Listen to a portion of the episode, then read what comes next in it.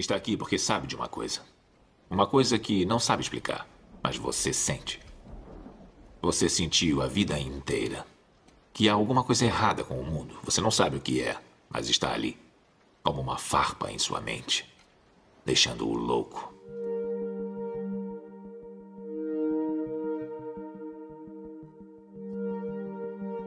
Devemos perdoar quem não se arrepende?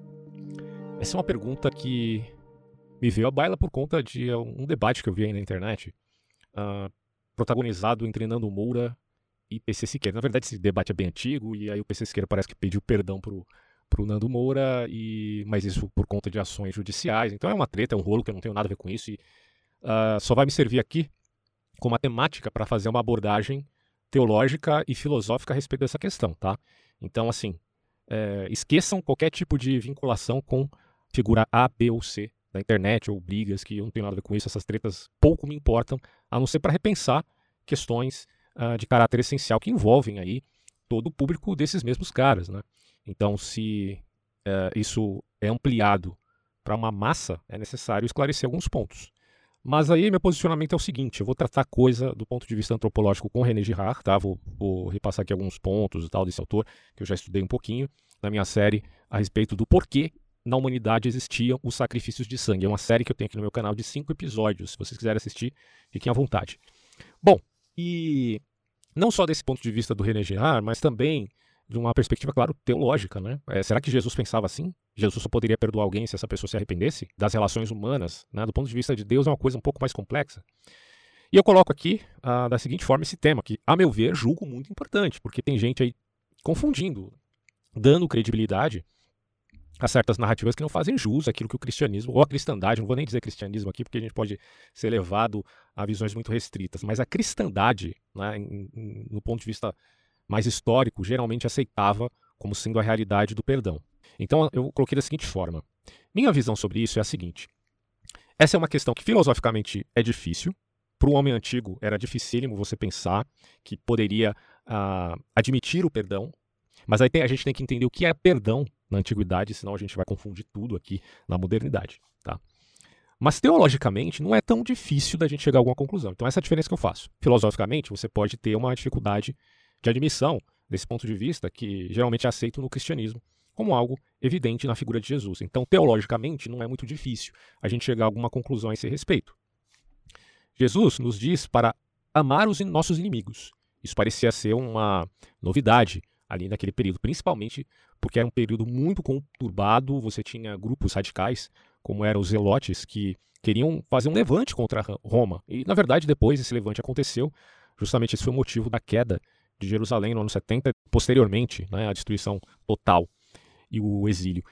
Uh, tem um vídeo, dois vídeos aqui no meu canal também que eu falo sobre a queda do Templo de Jerusalém no ano 70, baseado na obra do Fábio Joséfo. Recomendo que vocês escutem, isso está em podcast também aí, na plataforma lá do Spotify e de outras né, que estão disponíveis.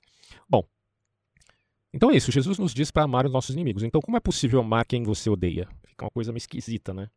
É, mas qual, onde que se aloca o perdão? Porque será que é possível nós amarmos e não perdoarmos quem nos ofendeu? Uma questão bem difícil. Não é que o perdão, digo aqui, signifique você literalmente andar de mãos dadas com o seu malfeitor, que seria uma coisa ridícula. O cara te xingou, o cara te ofendeu, o cara te fez mal, ou até mesmo cometeu um crime contra você. Bom, façamos diferença aqui entre pecado e crime. Uma coisa é a pessoa pecar contra você. Outra coisa é ela cometer um crime contra você. São coisas diferentes. E a justiça positiva sabe balizar isso. Pelo menos no mundo, no mundo odierno, nós temos leis pontuais a respeito de questões de tamanha disputa que gerem dilemas. Okay? Aqui no Brasil, por exemplo, você tem uma Constituição bem detalhada. Né? Alguns criticam isso, é uma questão polêmica. Eu coloco aqui o seguinte: do ponto de vista da antiguidade, perdão, eu, aí, claro, também no Evangelho, é não se vingar. Se alguém te perguntar o que é perdão na Bíblia, em última instância, ou a gente pode colocar aqui em síntese, perdão é não se vingar. O cara te fez mal. O que, que você vai fazer? Eu vou me vingar. Bom, então faça isso e arque com as consequências. Não, eu não vou me vingar, porque eu não sou um, eu não faço justiçamento. Quem faz justiçamento é milícia. Né? O miliciano não está nem aí para o tribunal oficial, é, formal. O que importa para ele é fazer um tribunal do crime. Se o cara é um estuprador e vai para o presídio, ou ele vai ser estuprado também, segundo a lei dos presos que estão ali. Ou então ele vai ser morto, tá? Porque existe uma espécie de ética, entre aspas, da vingança e da proporcionalidade de determinados atos. O estuprador é muito mal visto na prisão. E, claro, é, evidentemente que isso tem uma grande razão. Se for pedófilo, então, meu Deus, quem que não abomina a pedofilia? Então, o primeiro ponto que a gente tem que entender dessa questão é o seguinte: perdão no Evangelho é não se vingar. Por que, que eu digo isso? Porque na antiguidade a vingança era o lema, já que os tribunais de justiça eram muito deficitários. Se você não revida o soco, mas pelo contrário dá a outra face, algo que para nós é uma coisa bem difícil de se fazer, fica claro que pela hipérbole de Jesus, porque é Jesus que diz isso, né, para nós darmos a outra face, é, se você assim se nega a fazê-lo, no contexto de situações concretas, você passa a ser o vingador do sangue. Daí, essa ideia hiperbólica de dar a outra face na medida que você recebe um soco, não é necessariamente no sentido literal, apesar que Mahatma Gandhi constrange muitos missionários quando ele diz que, do ponto de vista da pacificação, que se tornou uma arma da Índia contra o Império Britânico, isto sim seria literal, no caso da, da Índia uh, e da revolução não armada, digamos assim, não revolução no sentido pejorativo, né, do Mahatma Gandhi, aquilo meio que funcionou. Não estou entrando na questão aqui da figura do Gandhi, se ele, se ele foi exaltado demais ou não, não me interessa essa questão, mas o fato é que a figura dele representava um símbolo muito importante e era inspirada em Cristo. E o próprio Martin Luther King se inspira em Gandhi, que por sua vez era inspirado em Cristo. É bem curioso isso. Bom, e aí eu digo aqui: graça é consciência de sua miséria. E quando você tem consciência disso, você não fica mais refém de escrúpulos rígidos demais como esses. Veja bem, eu não estou julgando ninguém aqui, condenando a pessoa porque ela não perdoa fulano ou ciclano. Isso não tem nada a ver com isso, gente. Eu compreendo sim que é muito difícil para mim, tá? Vou falar de mim, perdoar uma pessoa se ela me ofendeu, é, dependendo do tipo de ofensa, evidentemente. Tem ofensa que você nem leva em consideração, mas tem algumas ofensas que acabam pesando mais, né? Quando você ofende, sei lá, um parente seu, enfim, vários contextos, várias, muitas uh, circunstâncias distintas aí que você tem que considerar e que às vezes vai pesar mais ou menos, enfim. Então eu compreendo que é difícil perdoar e que não, eu, não, estou aqui é, apregoando idealizações poliânicas né, a respeito né, de sua relação com o malfeitor, tá? Principalmente quando envolve crime, você imagina. Eu vou ainda balizar essas questões aqui. Aí eu coloco aqui, ó. No entanto, há também a proporção do ato. Pode ser que você esteja profundamente ofendido com o mal que fulano fez para você, e de repente o sujeito pede até desculpas com ares de falsidade, ou pelo menos para você a impressão foi que o pedido de desculpa dele não foi sincero. Então aí o não se vingar representa já a misericórdia, tá? Ou seja, se você está vendo que o seu ofensor já está mal, por N motivos, uh, o que, que a, a, o texto bíblico diz? Não pise na cana que já está rachada. É uma coisa até poética, né? Quem fala isso é o profeta Isaías. Se você já vê que o malfeitor já está mal, não fique espiziando o cara mais ainda. Para que fazer isso, né? Bom, aí eu digo aqui: enquanto estivermos em estado de miséria ontológica, cabe ter misericórdia daqueles que estão no mesmo estado que nós a gente conhece, eh, você conhece mais a si mesmo do que eu a você, ou do que você o fulano, tá? Então, cada um conhece mais a si mesmo do que pensa, né? Se a gente parar para refletir, fazer um exame de consciência, a gente vai ficar até deprimido, né? Tamanho são os nossos erros. Então não tem ninguém perfeitinho aqui, não tem ninguém perfumadinho aqui, bonitão, santo, puro. Não tem, cara. Então a gente, todos nós estamos, segundo o apóstolo Paulo, em estado de miséria ontológica. Daí é, é óbvio que o cara que me ofendeu está no mesmo estado e às vezes ele exagera, certo? Ah, eu, eu tô no estado de miséria ontológica ele também, só que às vezes ele exagera e eu não. Então, né, tem aquela questão. É, fica a seu favor a possibilidade de ter misericórdia dessa criatura ou não, pelo que ela está fazendo. Às vezes te expondo publicamente, eu sei que isso é terrível. E, de novo, é muito difícil a gente tratar essa questão do perdão dentro da esfera do cristianismo, cara. Muito difícil. Tem casos e casos aí que a gente tem que balizar. Mas eu coloco aqui, ó, sem uma atmosfera de graça que é favor e merecido, porque não adianta é, fazer acrobacias retóricas a respeito do, da graça, porque graça significa favor e merecido, não tem outra coisa para dizer a esse respeito. Porque se você partir do mérito, ah, ela só pode ser perdoada se, se se ajoelhar e pedir perdão para mim. Se você partir desse pressuposto, você não sabe o que é graça, porque graça é favor e merecido. E aí eu coloco aqui: não há constrangimento para o arrependimento se não houver graça. Achar que alguém precisa se arrepender para se converter, penso eu, é inverter o processo da salvação. O arrependimento é fruto, não mérito. Porque se houvesse mérito em se arrepender, oh, eu calculei aqui racionalmente e cheguei à conclusão que devo me arrepender porque fiz isto e não deveria ter feito. Logo, tem um mérito de ser salvo. Não é bem assim, né?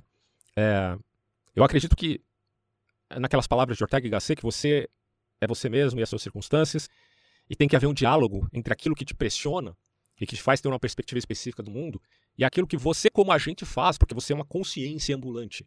Diferente da inteligência artificial, que pode calcular matematicamente muitas coisas melhor que o ser humano, mas não tem consciência, é uma subjetividade morta. Não, você tem uma subjetividade. Você é capaz de reconhecer o outro e reconhecer a si mesmo. Veja que coisa intrigante, né? Então, nesse sentido, é fundamental, fundamental a gente reconhecer. Primeiro, nossa miséria ontológica.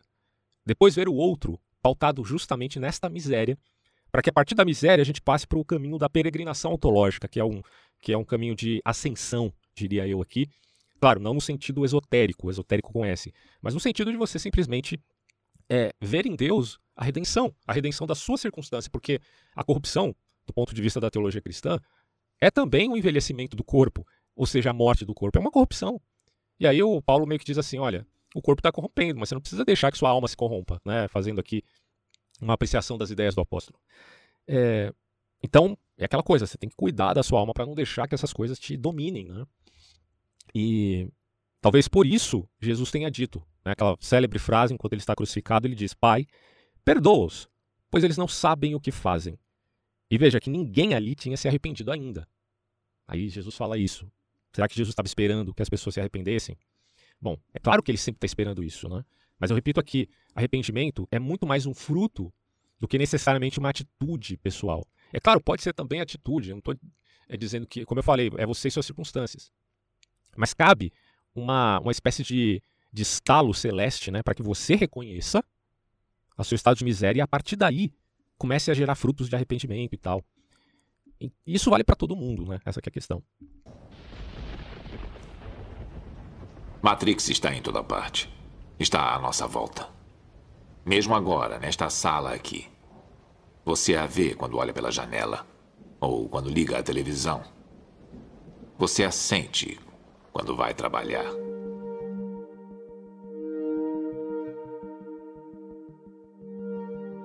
Daí minha ênfase em ver algumas deturpações de cristãos que pregam a Bíblia, mas às vezes não compreendem esse ponto importante. Tem uma pregadora, eu não vou falar o nome dela aqui não para não, gerar muita polêmica, mas tem uma pregadora que ela, ela, é muito ferro e fogo. Tá? Ela é evangélica e ela sempre prega as coisas a ferro e fogo.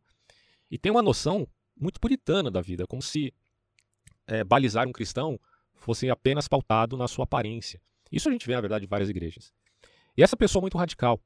E ao ponto dela não reconhecer o ensino básico da, das parábolas de Jesus, inclusive uma que eu vou ler daqui a pouco para vocês. Então, eu coloco aqui é, com ênfase. É importante que vocês agora entendam essa parte aqui, tá? Dizer que o perdão é uma abertura para constranger o outro ao arrependimento não é dizer que eu mesmo seja capaz de perdoar tudo e todos. Aí eu já estou falando aqui com franqueza e com sinceridade. Uma coisa é você dizer que Cristo ensinou que nós devemos ter misericórdia até dos nossos inimigos. Outra coisa é eu dizer que eu sou capaz de perdoar tudo e todos. Porque, assim, é só você fazer o mínimo de exercício de imaginação para você chegar a essa, a essa, situação constrangedora, de que você tem grande incapacidade de perdoar pessoas, até com ofensas mínimas, quem dirá ofensas graves. Por exemplo, pensa só se chegar um cara na sua casa e roubar tudo que você tem e aniquilar sua família. Cara, como é que você vai perdoar essa pessoa? Como? Fica a questão. Agora, se você também parte do pressuposto que para perdoar essa pessoa ela tem que se arrepender, ora, como é que eu vou saber que a pessoa se arrependeu de fato? Ah, mas ela vai demonstrar sinais. Sim, sim. Eu posso usar a técnica do metaforando, né? E tentar calcular como se a pessoa está falando a verdade, se ela está mentindo, se ela está sendo sincera ou não. Mas ainda assim eu não conheço a subjetividade alheia. Para saber se ela se arrependeu ou não.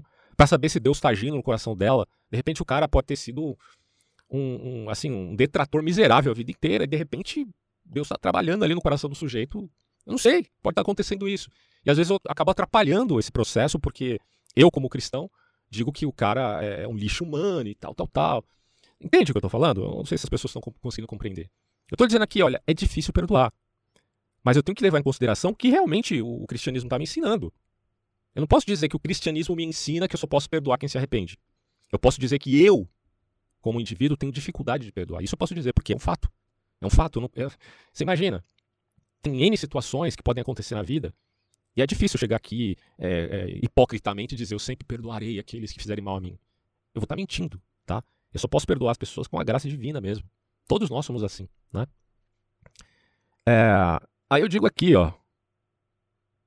Perdão no evangelho, de novo, é não se vingar. Então, se alguém fez um mal contra mim e eu resolvo perdoar essa pessoa, e não é uma questão de você sentir que tem que perdoar ou não sentir, não. Você decidiu que você vai perdoar aquela pessoa, independente do que ela fez. É, isso não significa que você tenha que virar amiguinha dessa pessoa e aguentar o deboche dessa pessoa que sequer se arrependeu. Não tem nada a ver com isso. Perdoar é simplesmente um ato de você dizer: eu não vou me vingar. É isso.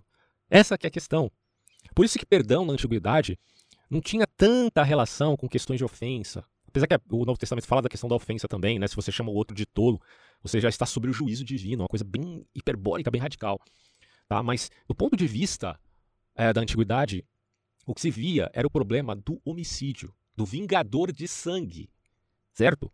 O cara teve um, um parente seu assassinado. Aí ele vai se vingar, porque é o direito do vingador de sangue ali pela lei mosaica. Só que esse direito tem certos deveres que ele tem que observar para não exagerar e ele mesmo não ser julgado uh, pelo Eren judaico, que representava ali ser um tido como um anátema e, portanto, sofrer a pena de morte. Tá? E a questão é a seguinte: a vingança era terrível na antiguidade e até a lei mosaica teve que adequar algum padrão para evitar esse ciclo ininterrupto de vingança. Mas, mediante isso, a falar de graça não é a pregação da impunidade. Não é. Eu, inclusive, tem um vídeo aqui sobre o Levinas, onde ele fala a, sobre essas questões, né, de que, na verdade, do ponto de vista a, a, da filosofia, a ética deveria ser a ciência primeira, né, e não as outras ciências, ontologia, metafísica. Porque, no final das contas, o que importa é a nossa relação com o nosso próximo.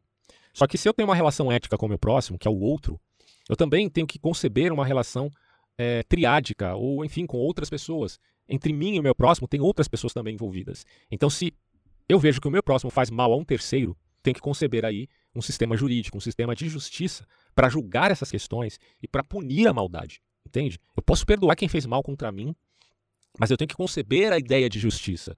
Daí é que eu acredito que o Levinas se deu bem, né, na medida em que se aloca o conceito de favor imerecido, que é a graça, e que isto, enfim, não represente a impunidade. Porque não é de impunidade que eu estou falando aqui, como muita gente confunde, porque esse pessoal fala que é cristão, mas nunca leu a Bíblia. Não estou falando do Nando Moura, não, tá?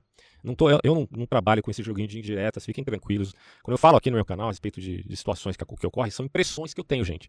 Eu não estou falando de pessoa A, B ou C. Né? Às vezes eu discuto aqui no, nos comentários dos vídeos ou no WhatsApp. Eu não estou falando de pessoas específicas. Eu falo de impressões que eu tenho a respeito de, do que um monte de pessoas me dizem. Só que eu não fico coletando, ó, a pessoa me disse isso, ela está na minha listinha. Coisa patética isso, né? Então, assim, eu não estou mandando indireta, nunca farei isso, certo? É, na verdade, eu falo das impressões, do que milhares de pessoas me falam que eu guardo para mim e aí eu vou tentando repensar isso, entende? Bom, o que eu estou colocando aqui é o ponto de vista filosófico barra teológico. É importante a gente conceber o que o cristianismo ensina a esse respeito. Ainda que eu tenha profunda dificuldade, todos nós, né, uh, quanto a isso. Por isso eu coloco aqui, perdoar é não alimentar mais os ressentimentos do que a medida da oração pelos inimigos, porque Jesus está falando, ah, você tem que orar pelos seus inimigos. Complicado, né? Mas assim, será que, que também não, não caberia você ter a, a sensibilidade? Falar de sensibilidade virou questão de frescura para essa guerra política, né? Que são, esses caras são os palhaços, eles não sabem nada né, de teologia, vivem bostejando aí a respeito disso. Mas será que você tem essa sensibilidade do ponto de vista cristão de reconhecer que é que o outro, por pior que seja, é uma criatura miserável perante Deus e que pedir que Deus a ilumine iria beneficiar do ponto de vista dos políticos, eu sei que isso é muito difícil. Mas é uma coisa que tem que acontecer, cara. Né? Da mesma forma que eu, particularmente, tenho repudiado os erros do governo Bolsonaro, assim como repudiei os erros do governo petista no passado, do ponto de vista da, da relação que esses caras têm com o Estado e como as decisões, de, as decisões deles influenciam a minha nação, o fato de orar por essas pessoas não significa que eu estou corroborando com elas e com o que elas fazem. De forma alguma. Quando eu digo que você tem que ter misericórdia do seu ofensor, não eu, né? É, quem sou eu? Mas quando a Bíblia, o Evangelho, enfim, diz que você tem que ter misericórdia dos seus inimigos, ele simplesmente está dizendo que é, você tem que acabar com o ciclo de vingança, tá? Com o ciclo de vingança. O que não implica que você venha corroborar com as, com as atitudes cínicas dessas pessoas. E que também não implica que você tenha que deixar de falar dos erros delas. É só você pegar Jesus lá no, nos evangelhos, é, principalmente no evangelho de Mateus, está lá entre o capítulo 22 e 23, eu não lembro qual, qual capítulo é, que eu estou falando vários aqui. É, 22, 23, 24, que Jesus ele fala é, de forma veemente contra a atitude dos fariseus. E ele é muito enfático, certo? Então Jesus não é aquele tipo bonzinho, bonitinho, perfumadinho. Não, não tem nada a ver com isso. Então não é nesse sentido que você não possa criticar uma atitude errada das outras pessoas. Mas olha a diferença aqui. Jesus ele está criticando aquelas, aqueles fariseus, não porque os fariseus o chamaram de filho de Beuzebu. Você acha, ah, Jesus ficou ofendidinho, nossa, agora ele vai falar mal dos fariseus. Cara, não era uma picuinha nesse nível, não. Pelo amor de Deus, é, se a gente entende do ponto de vista teológico que Jesus é o Logos divino, você acha que ele estava com picuinha, cara, com o fariseu? Ridículo pensar isso. A crítica que ele faz aos fariseus é do ponto de vista até descritivo, pautado na sua paixão pela verdade, né? No sentido de que, olha, vocês falam é, do reino de Deus, mas impede as pessoas de entrarem lá. Então, é, me perdoe aqui esse palavreado que eu vou usar agora, espero que, que Deus não se ofenda comigo, mas é, Jesus deve ter se sentido puto com aqueles caras, porque eles estavam fingindo uma religião, eles não estavam vivenciando uma realidade concreta para com o seu próximo. Então a relação com, com a sociedade, com o próximo, pouco importava. Os caras estavam brincando de religião. E você acha mesmo que Jesus está preocupado em ficar brincando de religião? Olha, lendo ali a Bíblia, e eu posso dizer que eu já li a Bíblia milhares e milhares de vezes, certamente ele não estava brincando de religião, não, amigo. Com certeza. Então, é, eu repito aqui: na antiguidade, a vingança era o lema, já que os tribunais de justiça eram muito deficitários. Então, poxa, você não tinha, cara, claramente como lidar ali com, com essas questões se não fossem pautados é, num contexto no qual as pessoas, ou assim, as tribos, né, as famílias, que eram geralmente tribais, viviam. Não tinha Estado, entende? Então, como que quem iria fazer justiça? Haveria necessidade ali você ter algumas regras. Daí você tem a lei mosaica, que tem um caráter de, de essência perene, como Moisés diz que a lei mosaica é perene, mas perene em que sentido? ela não é fixa nos seus detalhes. Né? Eu acho que nenhum cristão acredita nisso. Talvez o judeu, quem sabe. Acho que nem o judeu, acho que lá, eles relativizam algumas questões ali. No bom sentido, tá? Não no, no sentido moderno do termo relativizar. Mas é, é, o que eu entendo, sinceramente, é que a essência daquela lei, que é a preocupação da relação dos indivíduos, esta é perene. Tá? Ou seja, há de se ter uma ordem em nosso meio. Ok? Conforme os tempos vão mudando, os contextos vão mudando e há a necessidade da gente se alocar a novos contextos. O que não implica que aquele princípio tenha se perdido, porque o princípio, repito, é essencial e perene. Daí a, a minha ideia de alocar ética como um fator objetivo e não subjetivo, como os desconstrucionistas pós-modernos querem nos fazer entender. Né? Esses palhaços, literalmente palhaços, dizem para nós que não tem ética nenhuma, né? não existe ética.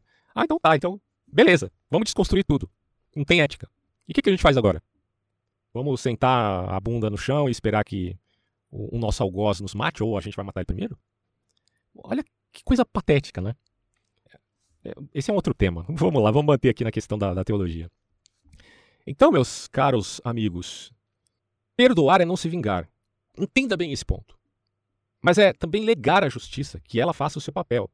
Portanto, perdoar não significa se abster da justiça. Entende? O perdão, ele não está desassociado da justiça. Ele está desassociado da vingança, que é diferente. Porque, é, é claro, assim, é, você pode ter o ato supremo de misericórdia.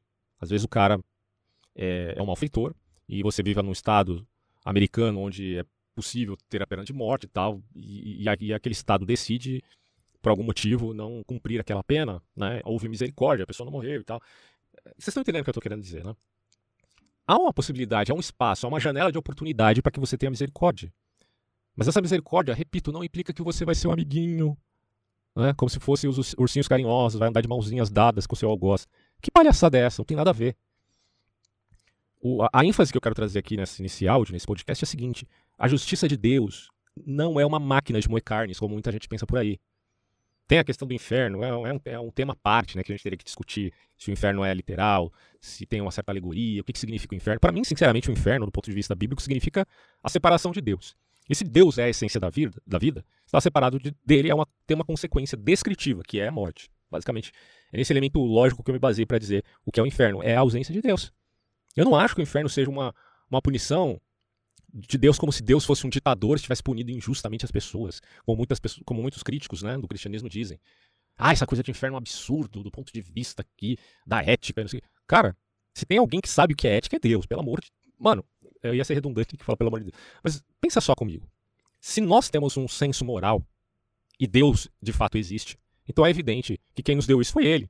Então, se ele é a fonte da própria senso moral, é, caramba, como é que eu vou achar que ele vai ser injusto no julgamento de pessoa A, B ou C? Não vai, entende? Não vai. É, partindo então desse pressuposto, de que Deus é uma essência vital, perene, é que eu entendo que o, que o se, se, a gente alocar aqui a questão do inferno, teria que pensar isso de vários pontos de vista. Uh, eu sintetizaria a coisa em geral que significaria o inferno apenas uma separação de Deus. É isso, tá? E aí o que acontece? Romanos 12, 20, já que eu estou falando muito da Bíblia aqui sem citar muito versículo, vamos citar um aqui, ó. O Romanos 12, 20 vai dizer o seguinte: Se o teu inimigo tiver fome, dá-lhe de comer. Se tiver sede, dá-lhe de beber. Porquanto, agindo assim, amontoarás brasas vivas sobre a cabeça dele. O Paulo está colocando a coisa também no ponto de vista do sectarismo, que é um, o sectarismo é um sentimento que Paulo chama de obra da carne, né? É, não tem nada a ver com espiritualidade, mas às vezes se tra traveste de espiritualidade obviamente é uma fraude, uma falsificação. Mas o sectarismo muitas vezes vê o outro como um inimigo. E ele parte de um viés maniqueísta, ainda que o cara negue o maniqueísmo, né? mas é muito fácil você falar com a boca e agir com o coração. Né? É, ou seja, agir com o coração significa agir com o que você de fato quer fazer. Mas falar com a boca, você pode falar qualquer coisa, né? que esteja distante até dos seus desejos mais íntimos. E lembrando, repito aqui, a diferença entre justiça e a diferença entre vingança. Justiça significa graça não é impunidade. Mas graça também, no caso, a admissão dela, não implica em vingança, porque justiça não implica vingança, necessariamente. É claro que a vingança, do ponto de vista do, do significado mesmo do termo, significa efetivamente a reparação. Sangue por sangue, dente por dente, olho por olho. É a lei de Talião. Vida por vida. No entanto, partindo do pressuposto do, do Evangelho de Cristo, a misericórdia, ela supera o juízo. É? E isso é escandaloso para nós. Mas também está dentro de um contexto muito específico.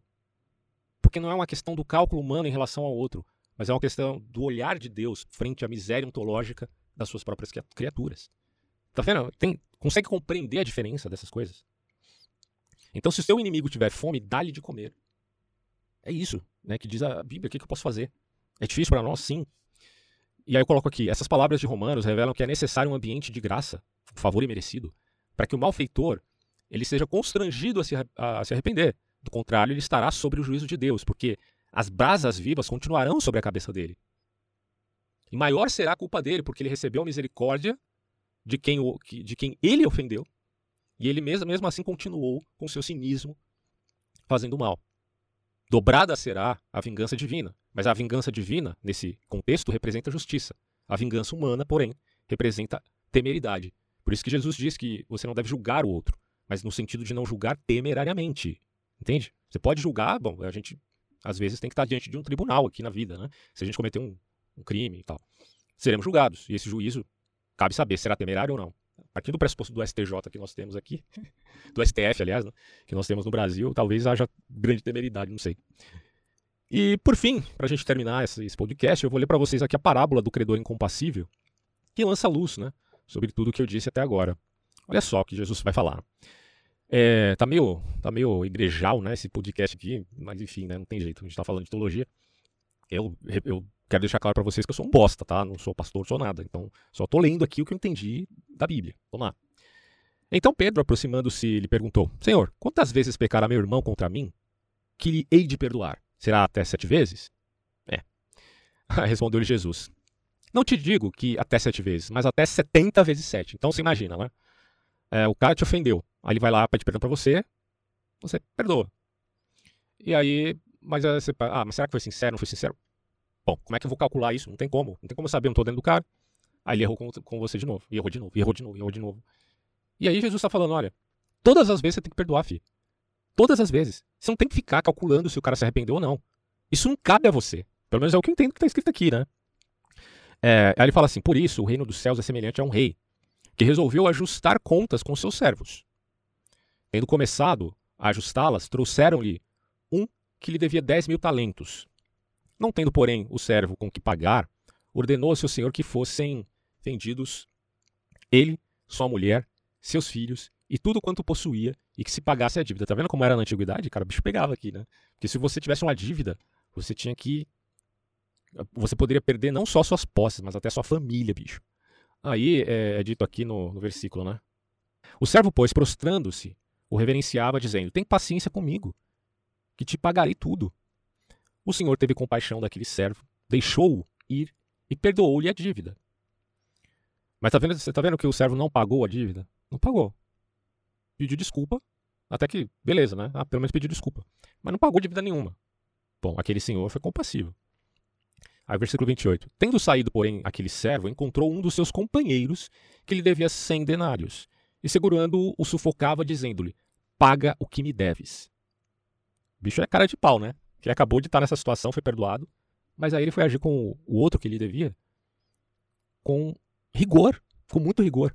Pague o que me deves. 29 agora. Este caindo-lhe aos pés implorava: Tem paciência comigo, meu amigo, eu vou te pagar. Ele, porém, não o atendeu, mas foi-se embora e mandou conservá-lo preso até que pagasse a dívida. Vendo, pois, os seus companheiros o que se tinha passado, ficaram muitíssimo tristes e foram contar àquele senhor maior, né, aquele, vamos colocar aqui o monarca, tudo o que havia acontecido. Então, o seu senhor, monarca, chamando aquele rapaz, disse: Servo malvado, eu te perdoei toda aquela dívida porque me pediste. Não devia tu também ter compaixão do teu companheiro, como eu tive de ti? Aí o 34. Irou-se o seu senhor e o entregou aos verdugos, até que, até que pagasse tudo o que lhe devia. Verdugos é o carrasco, né? E aí o 35. Assim também meu Pai Celestial vos fará, se cada um de vós, no íntimo do coração, não perdoar o seu irmão. Eu tenho um, comentário aqui, se não me engano é do Champlin, está na internet. Deixa eu abrir rapidamente para a gente ver melhor esse texto aqui. Vamos lá. Ó, a interpretação então. A parábola ilustra os princípios da oração é, em Mateus 6, 12, 14 e 15 e enfatiza um dos mais elevados ensinos do sistema ético do cristianismo, isto é, o perdão completo. O perdão de Deus é gratuito, porque graça é favor merecido, incluindo até mesmo os proscritos e os piores pecadores. Os homens têm o privilégio de imitar esse ato e, assim fazendo, tornam-se mais semelhantes a Deus e a Cristo que o padrão exigido dos homens por Deus. Ou seja, o que eu estou entendendo aqui é o seguinte: o sujeito ele não tem que se converter a você para que você o perdoe. Porque no final, é, o que ele precisa é se converter a Deus, não a você. Né? Acho que todo mundo admite isso sem problema nenhum, é uma coisa óbvia. Mas o fato é, se eu digo para o sujeito, olha, não vou me vingar, então isso já é o perdão. E deixa que Deus faça juízo dessas coisas. Basicamente, essa é a postura é, que eu entendo aqui é, dessa parábola. Aí ele fala assim: Jesus exemplificou que os homens ainda têm outro grande privilégio ao se fazerem discípulos seus, a saber, o papel de mediadores entre os irmãos, de pacificadores, o dever de espalhar o espírito de mansidão de Cristo no seio da sociedade cristã.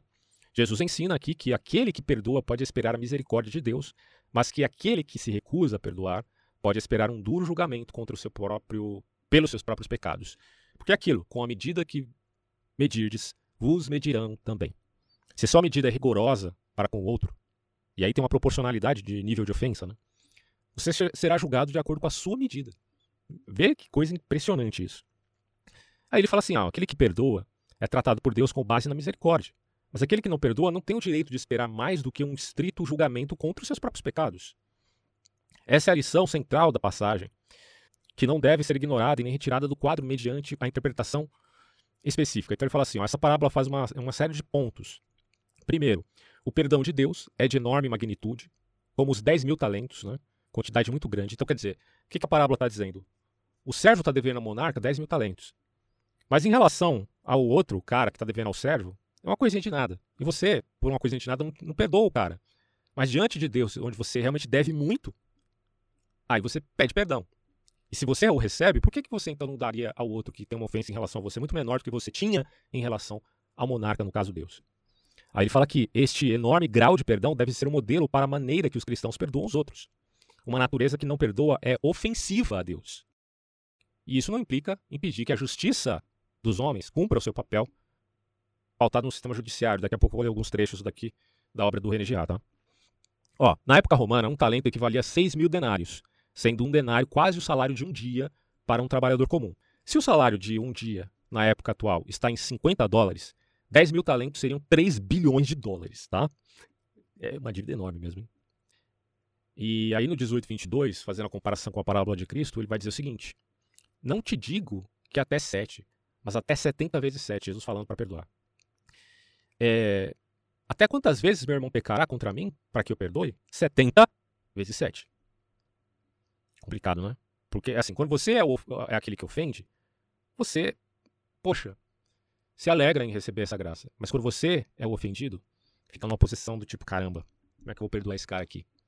Mas é aquilo, o tempo também, ele cura certas cicatrizes aí. Se o cara te ofendeu, é, de imediato você vai sentir raiva. Você vai sentir, caramba, ressentimento. É normal isso. Eu acho que é até certo que você sinta isso, porque você não é um Dr. Spock, certo? Bom, a partir daí, deixa a coisa esfriar, ok? Deixa passar o tempo. As coisas vão modificar, a, a mesa pode virar, a situação do sujeito pode mudar muito profundamente, muita coisa pode acontecer. E a partir daí você repensa a questão do perdão. Tem um aspecto temporal também envolvido nisso. Agora, se a coisa é recorrente, como se fosse quase um bullying, por exemplo, um bullying virtual que façam contra você, é claro que você tem que acionar a justiça. E a gente tem o privilégio de ter um sistema jurídico, ainda que imperfeito, para fazer com que o agressor pare de te ofender. Então, é, basicamente, essa é a, a, situação que a gente tem aqui em vista de repensar esse, uh, essa orientação cristã. Aí o texto vai dizer: que haverá um contraponto no livro de Lucas e de Mateus. Ele vai falar assim: ó, a apresentação desse mesmo princípio, conforme foi registrado no Evangelho de Lucas, embora ilustre a mesma verdade, é bastante diferente.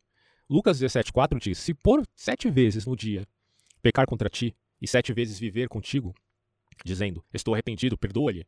Mateus diz: Até setenta vezes sete. Porém, seja sete vezes por dia, no dizer de Lucas, ou setenta vezes sete, no dizer de Mateus, o sentido a essência do texto é a mesma. É idêntica. Não há limite para o perdão. A, a ênfase basicamente é essa. Você não tem que se limitar quanto a isso. Por quê? Porque há um fundamento aí que está pautado no, na, na ideia do pecado original do homem. Somos seres ontologicamente miseráveis. Você e o seu próximo. E aí é dito aqui: é óbvio que é impossível que alguém ofenda por tantas vezes a outra em que precisa arrepender-se sete vezes num dia só. Mas é uma hipérbole, claro, que o evangelho, o evangelho de Cristo sempre usa de hipérboles. É, se você pecou, corta a tua mão. Quem que vai cortar a mão? Mas é, é só um exagero retórico. Também é claramente impossível que alguém precise ser perdoado por 77 vezes. E ainda mais impossível se assim fosse o caso que alguém precise ser perdoado por 490 vezes, 70 vezes 7. A regra observada entre os judeus, segundo os ensinamentos da literatura judaica, era a seguinte: era três vezes o perdão. E quando Pedro falou em sete vezes, como padrão possível, sem dúvida pensou que sua regra foi extraordinariamente generosa, porque se a regra judaica era três vezes, para Pedro, vou, vou ser melhor que ele, né? Vou falar sete vezes, como padrão possível. Aí ele diz assim: as citações abaixo ilustram a atitude dos judeus. Se o homem pecar a primeira vez, ele os perdoa. A segunda vez, ele o perdoa. A terceira vez, ele o perdoa. Mas da quarta vez, vamos combinar, né? Não perdoa porcaria nenhuma. Isso de acordo com Amós 2,6 e Jó 33, 29. Depois vocês dão uma olhada nesses versículos aí. Uh, e também, vai falar aqui, ó, quem diz que cometeu pecado e se arrepende, ele, eles o perdoam até três vezes e não mais do que isso. Na tradição, pelo menos na época do judaísmo. Não sei como é que está o judaísmo agora, vocês podem perguntar para o Rabino, tem vários aí né, muito bons na internet. O grande ensinamento dessa parábola é a seguinte: a vingança ilimitada do homem primitivo cede lugar ao perdão ilimitado dos cristãos. Porque esse é o papel que os cristãos têm em relação, seja aos judeus, que da onde vem a salvação, seja para os gentios, os góis, aqueles que vivem na esfera do paganismo. Vicente expressa a mesma ideia de forma feliz e compreensível, dizendo: o perdão é qualitativo e não quantitativo. Olha só isso que interessante. Você está aí querendo fazer cálculo se deve perdoar fulano, ciclano, beltrano, se esquecendo que isso é uma questão de qualidade, não de quantidade de qualidade de quem você é e os seus valores, do que você acredita que é tão precioso, no caso, é, o Evangelho. Né? Não é uma questão de quantidade do cálculo que se fará a esse respeito. Por isso que eu repito aqui: Deus e a justiça dele não é uma máquina de moer carnes. Porque não é quantitativo, é qualitativo. Tem uma passagem aqui que ele vai falar do Shakespeare, né? Embora a justiça seja tua petição, considera isto: que na corte marcial nenhum de nós veria a salvação, oramos por misericórdia. Eu e o meu ofensor. O ofensor pode até não estar tá orando por misericórdia, já, às vezes ele não acredita. Mas quando ele estiver diante desta necessidade, ele assim o fará. E essa mesma oração nos ensina a todos a usar de misericórdia. Então, esse aqui é o Mercador de Veneza do Shakespeare. É evidente que o princípio do perdão deve funcionar a despeito da ausência de arrependimento. Olha só. Aí que está o ponto que a gente chegou no, no, na pergunta inicial do vídeo. Né? É evidente que o princípio do perdão deve funcionar a despeito da ausência de arrependimento. Por isso que Jesus disse, Pai, perdoa-os porque eles não sabem o que fazem, mas eles estão arrependidos? Jesus nem perguntou isso. Talvez seja fácil perdoar se o ofensor se mostra arrependido. Lembramos-nos, entretanto, que Cristo na cruz, é, é, o que eu acabei de dizer, né, perdoou aos seus, próximos, aos seus próprios adversários e assassinos. Nota-se a mesma atitude com diversos incidentes da história eclesiástica, a começar por Estevão, o primeiro mártir cristão, chamado Estevão, teve a mesma atitude. Pai, perdoa-os, eles não sabem o que fazem. É, é, eu acho que é difícil o cara te dar uma pedrada na cabeça e você chegar lá e falar, tá perdoado. Não tem como eu chegar aqui e dizer, eu perdoo todo mundo, não importa o que eles façam contra mim. Eu vou estar sendo um hipócrita. Porque isso aqui tem a ver, tem que haver assim uma uma compreensão muito profunda no coração do sujeito para ele falar perdoa, perdoa-os. Mas assim, essa, do ponto de vista racional do que a Bíblia está querendo dizer a respeito desse assunto, é, essa atitude só pode ter sido resultado do desenvolvimento espiritual daquele sujeito. Porquanto é claro que esse espírito tão perdoador não é inerente à personalidade humana. Pelo menos em mim, olha, muito difícil, cara. Cristo em vós é que faz toda a diferença, diz aqui o texto. Portanto, Cristo trouxe ao mundo uma nova lei, uma lei difícil que reflete um padrão muito elevado. E esse espírito por si mesmo pode ser um, uma grande influência que leve o ofensor ao arrependimento, contanto que tal atitude seja honesta. Enquanto Joana Dark lutou, o capelão inglês não se arrependeu. Porém, quando ela perdoou e sofreu o martírio, ele se arrependeu. Nossa, é terrível, né? Eu já li um livro sobre Joana Dark, inclusive, e tenho vontade de fazer um vídeo sobre ela. Vai sair uma hora. Uh, e é dito aqui: o perdão exerce bom efeito sobre aquele que perdoa e sobre aquele que é perdoado. A lei do Velho Testamento e as leis comuns dos homens, quer nações ou indivíduos, nada tem a ver com esse tipo de perdão. Essa lei é quase exclusivamente do cristianismo. Uh, então, assim, para Champlin, o perdão ele não está condicionado ao arrependimento do, do seu algoz, ou do seu do malfeitor, tá? Então a gente está falando de um cara aqui que é uma autoridade uh, do ponto de vista de exegese bíblica. Porém, a gente não está querendo usar aqui de argumento de autoridade. Eu estou partindo, evidentemente, dos meus próprios pressupostos daquilo que eu li no texto, tá? Então, devemos lembrar nesse ponto que a instrução vem logo após os ensinamentos referentes à disciplina da igreja. Ilustram novamente que até a disciplina justificada deve ser executada em atitude de misericórdia e perdão.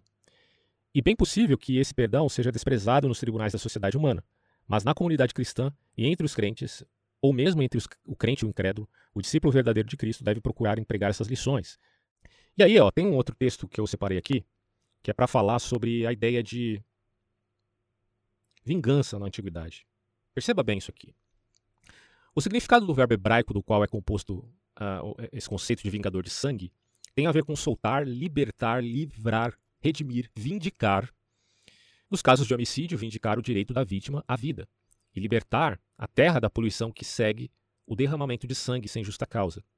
Nesse sentido, vingar não é simplesmente buscar uma vingança mesquinha, mas vindicar a justiça em favor de alguém e reparar um erro, é, exigindo do malfeitor satisfação pela ofensa cometida. É o vingador de sangue. Então, é, o vingador de sangue ele já é uma, uma coisa superior à vingança pura e simplesmente feita por alguém que se sentiu ofendido porque o Vingador de Sangue tem certos critérios mosaicos para sua atuação. E na época do Vingador de Sangue existia a cidade de refúgio, que era uma cidade que recebia aquelas pessoas que tinham cometido homicídio, mas é, em alguns casos poderia ser entendido como acidental, e mesmo assim o Vingador queria o derramamento de sangue de quem provocou o mal, e aí esse sujeito que tinha provocado acidentalmente a morte de alguém era recebido na cidade de refúgio para ser protegido pelo sacerdote contra o Vingador de Sangue. É, porque não existia Estado, né, não existia um sistema jurídico apropriado para julgar essas questões. Inclusive, a vingança, é, para Gênero Girard, está né, tá muito amparada com a ideia também de sacrifícios humanos, porque o sacrifício era como que uma forma de você acabar com os ciclos de vinganças. Aí ele tem a, isso pautado na sua teoria mimética, que eu não vou abordar agora, mas eu tenho um vídeo no meu canal, repito aqui essa série de cinco vídeos sobre sacrifício de sangue, onde o último fala do, do René Girard e a teoria dele mimética. Mas eu tenho alguns trechos aqui que são importantes de ler para a gente finalizar então esse áudio, pautado nas ideias do próprio René Girard. Deixa eu abrir aqui. Ó, ele vai dizer assim: é só vocês lerem a obra Violência e o Sagrado, tá? É, recomendo muito. Apesar de não concordar tudo com o que o autor fala, eu sempre deixo isso bem claro. A vingança constitui, portanto, um processo infinito, interminável. Quando a violência surge em um ponto qualquer da comunidade, tende a se alastrar e a ganhar a totalidade do corpo social, ameaçando desencadear uma verdadeira reação virulenta, com consequências rapidamente fatais em uma sociedade de dimensões reduzidas, como eram essas tribais. A multiplicação das represárias coloca em jogo a própria existência da sociedade. Por esse motivo, onde quer que se encontre a vingança é estritamente proibida. Mesmo para o vingador de sangue, entre os hebreus, haveriam de se ter limites. E aí ele fala do sistema judiciário moderno. Ele diz: há um círculo vicioso da vingança, ou na vingança, e é difícil imaginar seu peso nas sociedades primitivas. Então, para a gente entender o que acontecia na antiguidade, o que representava o perdão na antiguidade, é muito difícil. Aí ele fala assim: para nós esse círculo não existe. Qual a razão desse privilégio? Uma resposta categórica para tal questão surge no plano das instituições. Por isso que elas são tão importantes para o pensamento conservador. É o sistema judiciário que afasta a ameaça da vingança. Ele não a suprime, mas limita efetivamente a uma represália única, cujo exercício é confiado a uma autoridade soberana e especializada, certo? Em seu domínio. Então há uma, um empreendimento de uma instituição que se prepara de maneira, assim, da melhor forma possível, apesar que no Brasil a gente tem cada palhaçada, né? Mas é especializada em via de fazer julgamentos que não sejam temerários. E aí ele diz: as decisões da autoridade judiciária afirmam-se sempre como a última palavra da vingança. Então, é aquilo. A vingança vai acontecer, no sentido de que vamos reivindicar a ofensa, sim, ela vai acontecer. Mas ela vai ser equilibrada por um sistema jurídico, equilibrada por uma lei positiva, equilibrada. É, lei positiva essa que é pautada na lei consuetudinária, diga-se de passagem. E ela vai ser equilibrada é, pelo direito de defesa e o direito também de não ser, acus... É, de não ser condenado indevidamente. É o princípio da pretensão de inocência.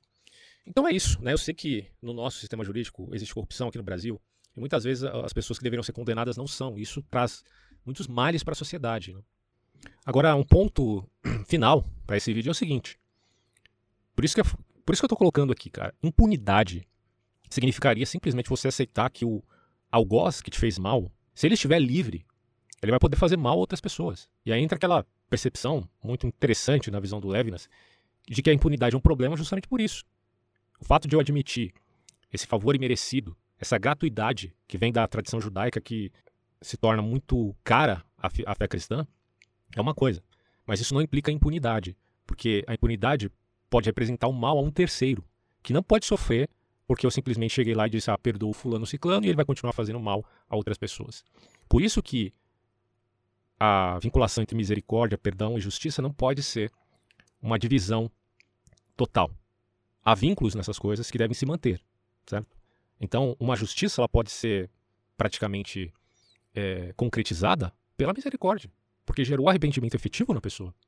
Mas o sistema jurídico, o Estado, como diz o apóstolo Paulo, está aí para punir malfeitores, para impedir que, ele faça, que eles continuem a fazer males.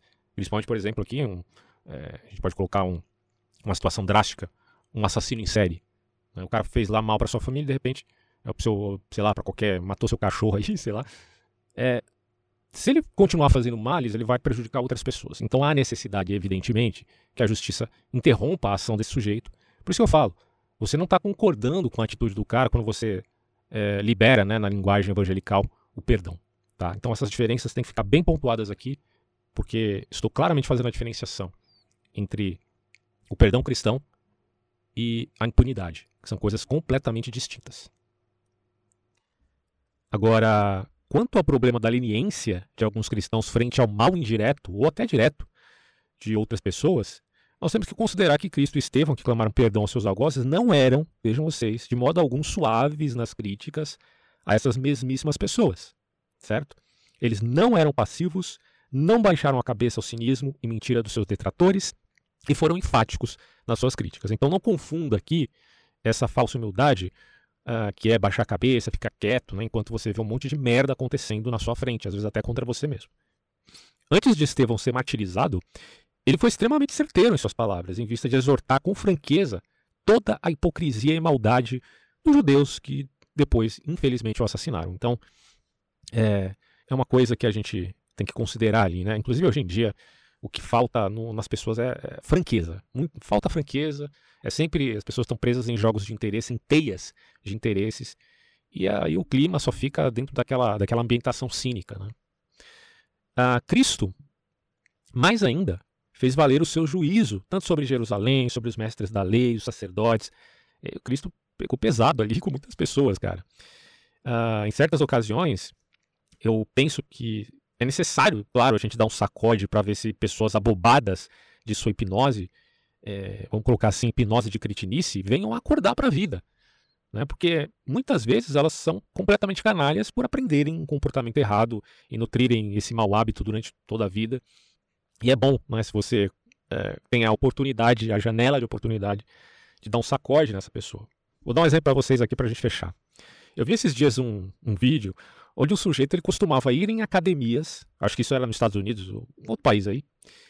Ele ia em academias para desafiar pessoas numa luta de boxe amador. E vocês sabem que geralmente nessas, nesses combates os atletas eles prezam por uma, vamos colocar aqui uma ética de treinamento, né? De não, eles não estão lá para lutar para valer, eles vão só trocar socos ali com calma. Só que assim, é, do nada, aquele cara, meio, é como se fosse um, um jumento esbravecido, começava a dar pancada, soco, pontapé. E depois ainda fugia dando risada, cantando vitória. Né? Quer dizer, é claro que esse é um comportamento cretino, né, mano? Não tem o que dizer. Então, acreditar que seria errado dar uns tabefes numa criatura dessa, dado o contexto ali exposto, veja bem, a meu ver, seria um excesso de zelo cristão. Né? Eu acho que, do ponto de vista do contexto, lhe favoreceria a possibilidade de dar uns sopapos no cara. Já que na hora você é, vai, vai ficar com raiva e a coisa já estava no campo da, da disputa física, entendeu? Ela não ia romper para um outro patamar, ela já estava naquele patamar. Perceba que o contexto, repito aqui, de antemão, se vinculava àquela disputa de boxe. Daí é evidente que é, partir para agressão sem essa prévia circunstância seria errado. Se de repente você está discutindo com um cara e aí você come, fica com raiva e parte para ignorância e começa a bater no, no sujeito. Aí, aí é errado, né? Pelo amor de Deus. Porque não houve consenso numa disputa física. Se vocês quiserem ter esse consenso, tipo, ah, é, vamos fazer um acordo e resolver isso no ringue. Aí você, pode fazer isso, né? Portanto, é, fazer um plano maquiavélico em via de ferrar com a vida do meliante em questão, né, dentro dessa história que estou contando, certamente seria o que a Bíblia chama uh, de deixar o sol se pôr sobre a sua ira, que é um claro erro né, de proporcionalidade moral e jurídica. O erro, claro, é de quem comete isso, é, negando essa lição das Escrituras. Aliás, esse é, o, é geralmente né, o problema do que hoje chamamos de justiçamento, coisa de milícia. Fato é que, hora ou outra, meu amigo, o sangue vai subir e a gente pode estourar. Porque, sinceramente, pessoas cretinas é o que mais existem nesse mundo, né? Mas ficar conservando e até visitando diariamente esse altar da sua amargura, ressentimento, ódio, é um mal que você faz só você mesmo e não meramente ao detrator. Né? E como eu disse, se o, se o ódio parte da recorrência da, de atitudes cretinas dos outros, que isso pode acontecer, quando você tem, por exemplo, um vizinho chato, né? É, como acontece aí é, no problema da poluição sonora, cabe recorrer a instâncias superiores na medida do possível, né? Claro, o, o, difícil é a gente considerar a proporcionalidade, esse é o, é o ponto mais difícil de se fazer, porque se o sangue subiu, você vai perder um pouco a linha do raciocínio, né? Mas assim, em outros termos, a justiça, ela serve também com, com caráter pedagógico para o ofensor, né? Uh, deduzindo aqui que ela não seja temerária, né? Mas eu acredito que apesar dos problemas que a gente tem do, do ponto de vista institucional aqui no Brasil, das corrupções, é, da, da, falta de isonomia, a gente ainda consegue né, ter a funcionalidade dessas mesmas instituições. Então, ainda vale ser é evidente que vale você apelar a instâncias superiores antes de fazer besteira por aí. Por isso que eu penso que, um, que é um equívoco né, a gente confundir, do ponto de vista da teologia agora, graça cristã com passividade e falsa humildade. Essas coisas não, não estão dentro da mesma esfera conceitual. Cristo, portanto, não foi leniente diante dos disparates de seus ofensores. mas ele estava em um patamar acima deles quando dizia que há um reino além deste e que por isso não andava por aí alimentando a mesquinhez da vingança. Muitas vezes a nossa vingança, por ser totalmente desproporcional, só demonstra a mesquinhez e, e até aquele engessamento mental. Como se não houvesse justiça aos olhos de Deus, ou, ou até que ela não viesse a se cumprir um dia, porque na verdade, do ponto de vista do cristianismo, a crença é que Deus fará a justiça no final. Mas não será no, sentido que muitas vezes a gente entende, como se, de novo, né, Deus fosse um carrasco, no, no sentido de que a justiça dele não também compreendesse uma esfera do amor, né? Porque a própria justiça de Deus está na esfera da sua essência, que é o amor incondicional. O que não implica que não haverá justiça. Porque o, o Paulo né, diz que o amor folga com a justiça. Né? É um ponto que, que não tem como fugir. Por isso, a ideia do perdão é, na verdade, primeiro identificar uma postura realmente injusta, já que hoje em dia né, tudo virou ofensa, e daí a gente entra no campo do politicamente correto. E eu deixo claro aqui que não é isso que eu estou defendendo, de você ficar pisando em ovos, é, ficar com essa linguagem politicamente correta. Eu ofendi, igual tem uma série aí da, do HBO, né? Onde o cara. É uma série que eu não gostei muito, eu só assisti dois episódios. O cara chega lá, né? É uma série de, desses heróis aí tal, da, acho que é da DC. O cara chega lá na, na garçonete e chama ela de bochechudinha. E aí o, os lacradores que estão junto com ele lá ficam chocados. Nossa, não acredito. Eles, primeiro eles ficam todos em silêncio, constrangedor, olhando pro sujeito, sem acreditar que ele chamou a garçonete de bochechudinha, como se isso fosse uma ofensa. Quer dizer, e aí passam a censurar a criatura. Mas essas mesmas pessoas que censuravam o cara por ter chamado a garçonete de bochechudinha, em outras cenas que você vai acompanhando, pelo menos nos dois capítulos que eu vi, é, essas mesmas pessoas não têm o menor pudor o menor escrúpulo de matar inocentes em nome da sua causa. Tá? Então é, é, esse nível de loucura que a gente enxerga nessa, é, nesse narcisismo do politicamente correto. Não é isso que eu estou defendendo aqui. Espero que vocês tenham entendido. Tá? Então, assim, depois que você identificou a postura que foi realmente injusta contra você, cabe dizer enfaticamente isso: olha, eu condeno o seu ato com todas as minhas forças, mas eu faço votos para que Deus o perdoe, porque, bom, é, é, essa é a, a, a, atitude, pelo menos, que Jesus e Estevão teve, tiveram, né? Não vou dizer que é fácil fazer isso, depende do nível da ofensa também. Mas eles estavam num patamar muito mais elevado. É, então, basicamente é isso tá, que eu tenho a dizer sobre esse assunto. Eu sei que é um assunto. Se a gente for parar para pensar, eu estou tentando usar aqui uma, uma visão uh, antropológica, apelando ao René Girard, como eu já fiz, e teológica, apelando ao Champlin, e também filosófica. Né? E do ponto de vista filosófico, como eu disse, a gente pode repensar isso de várias maneiras, tentando sempre. O ponto de vista filosófico é importante, porque eu estou tentando, tentando trazer essas ideias sempre para o campo da vida real, da vida concreta, da, do aspecto pragmático, né, do dia a dia. E não é fácil fazer isso. A gente tem que ter um exercício imaginativo e usar de exemplos e contra-exemplos constantemente. Mas esse foi o meu esforço ah, para falar desse assunto, é, considerando que, do ponto de vista teológico, a coisa me parece bem clara a esse respeito. Como todo mundo, você nasceu em cativeiro. Nasceu numa prisão que não pode ver, sentir ou tocar. Uma prisão para a sua mente.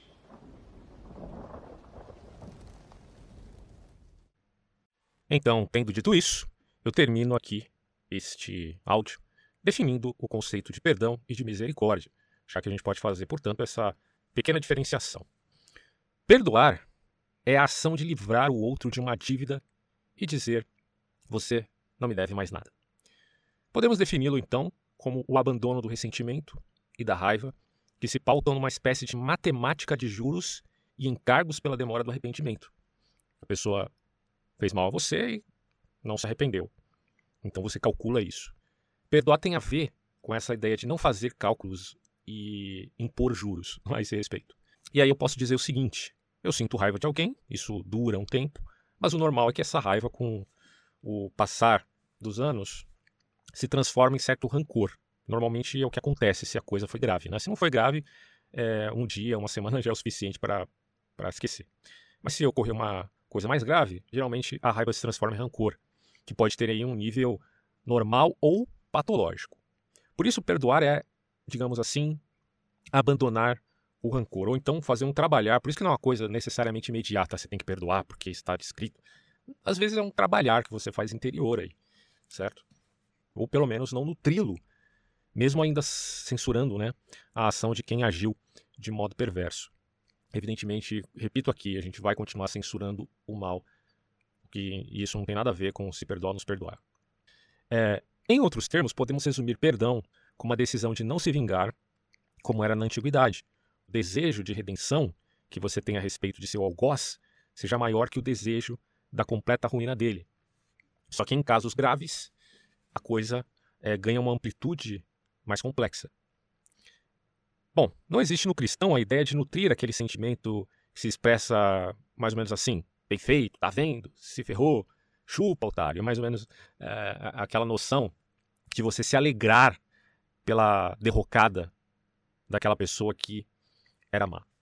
Na verdade, o cristianismo não incentiva esse tipo de sentimento, certo? Nós podemos até considerar aqui, para não ser demasiadamente fundamentalista, os contextos. Por exemplo, no esporte, numa disputa específica, às vezes a gente usa de gracejo, a gente é competitivo, e aí a gente fica com essas brincadeiras, questão de torcida, né?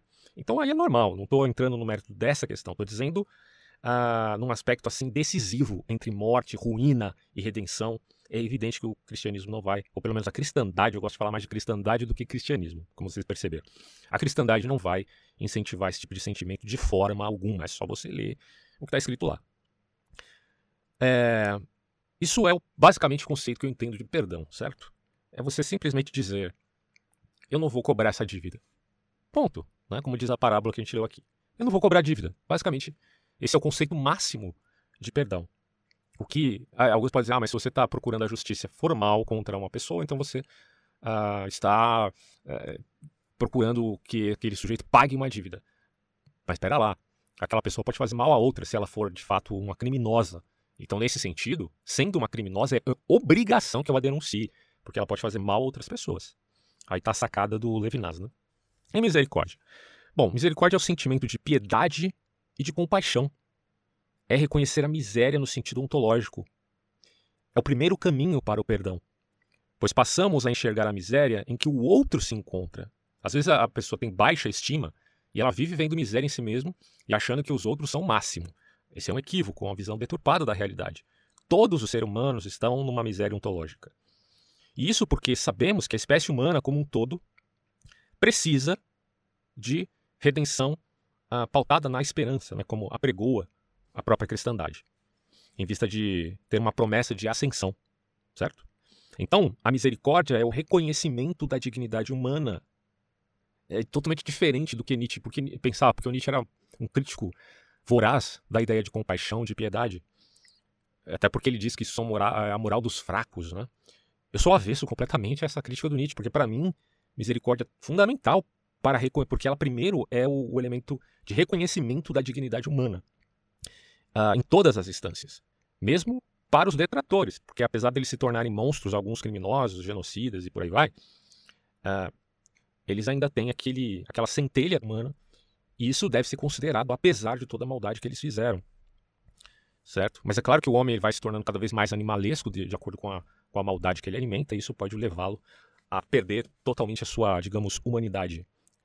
E às vezes a misericórdia, e normalmente isso deve ser feito assim, pode se estender também até aos animais. E daí eu digo aqui, misericórdia e perdão têm caráter intercambiável. Uma coisa leva a outra. A misericórdia ela é uma ponte para o perdão. E essa relação pode ser também né, recíproca, né, o perdão em relação à misericórdia. Então, misericórdia é desejar o bem e não o mal. Basicamente é isso. Você pode, eu repito aqui, a gente vai continuar brigando com um monte de gente na vida. Não acho que essa ideia de, ah, perdão, é ser bonzinho. Não é, cara. A gente vai continuar brigando e é normal que a gente brigue. Porque tem muitas pessoas equivocadas por aí. E pode ser que você mesmo, ou eu, estejamos equivocados. Então as pessoas vão brigar. Só que é, o papel desses conceitos cristãos é, apesar de você ter toda é, essa discussão com outras pessoas, com grupos, às vezes na política principalmente isso é assim, isso não implica que você deva odiar o outro. Como esses dias eu estava vendo um podcast aí uns caras de esquerda, que eles estavam dizendo que odeiam do fundo da alma né, as pessoas que são de direita. E eu fico pensando, mas por da onde que vem esse ódio? Porque às vezes isso não se justifica. Tudo bem, você pode ter discordado de uma coisa ou outra que o sujeito lá falou, mas de onde que vem esse ódio? De onde que vem esse, esse sentimento tão voraz assim, não é? é? Bom, então, quando Jesus diz para amarmos os nossos inimigos, ele está apontando para a misericórdia como o único caminho legítimo para o perdão. Então, uh, definindo esses conceitos, eu finalizo por aqui esse podcast.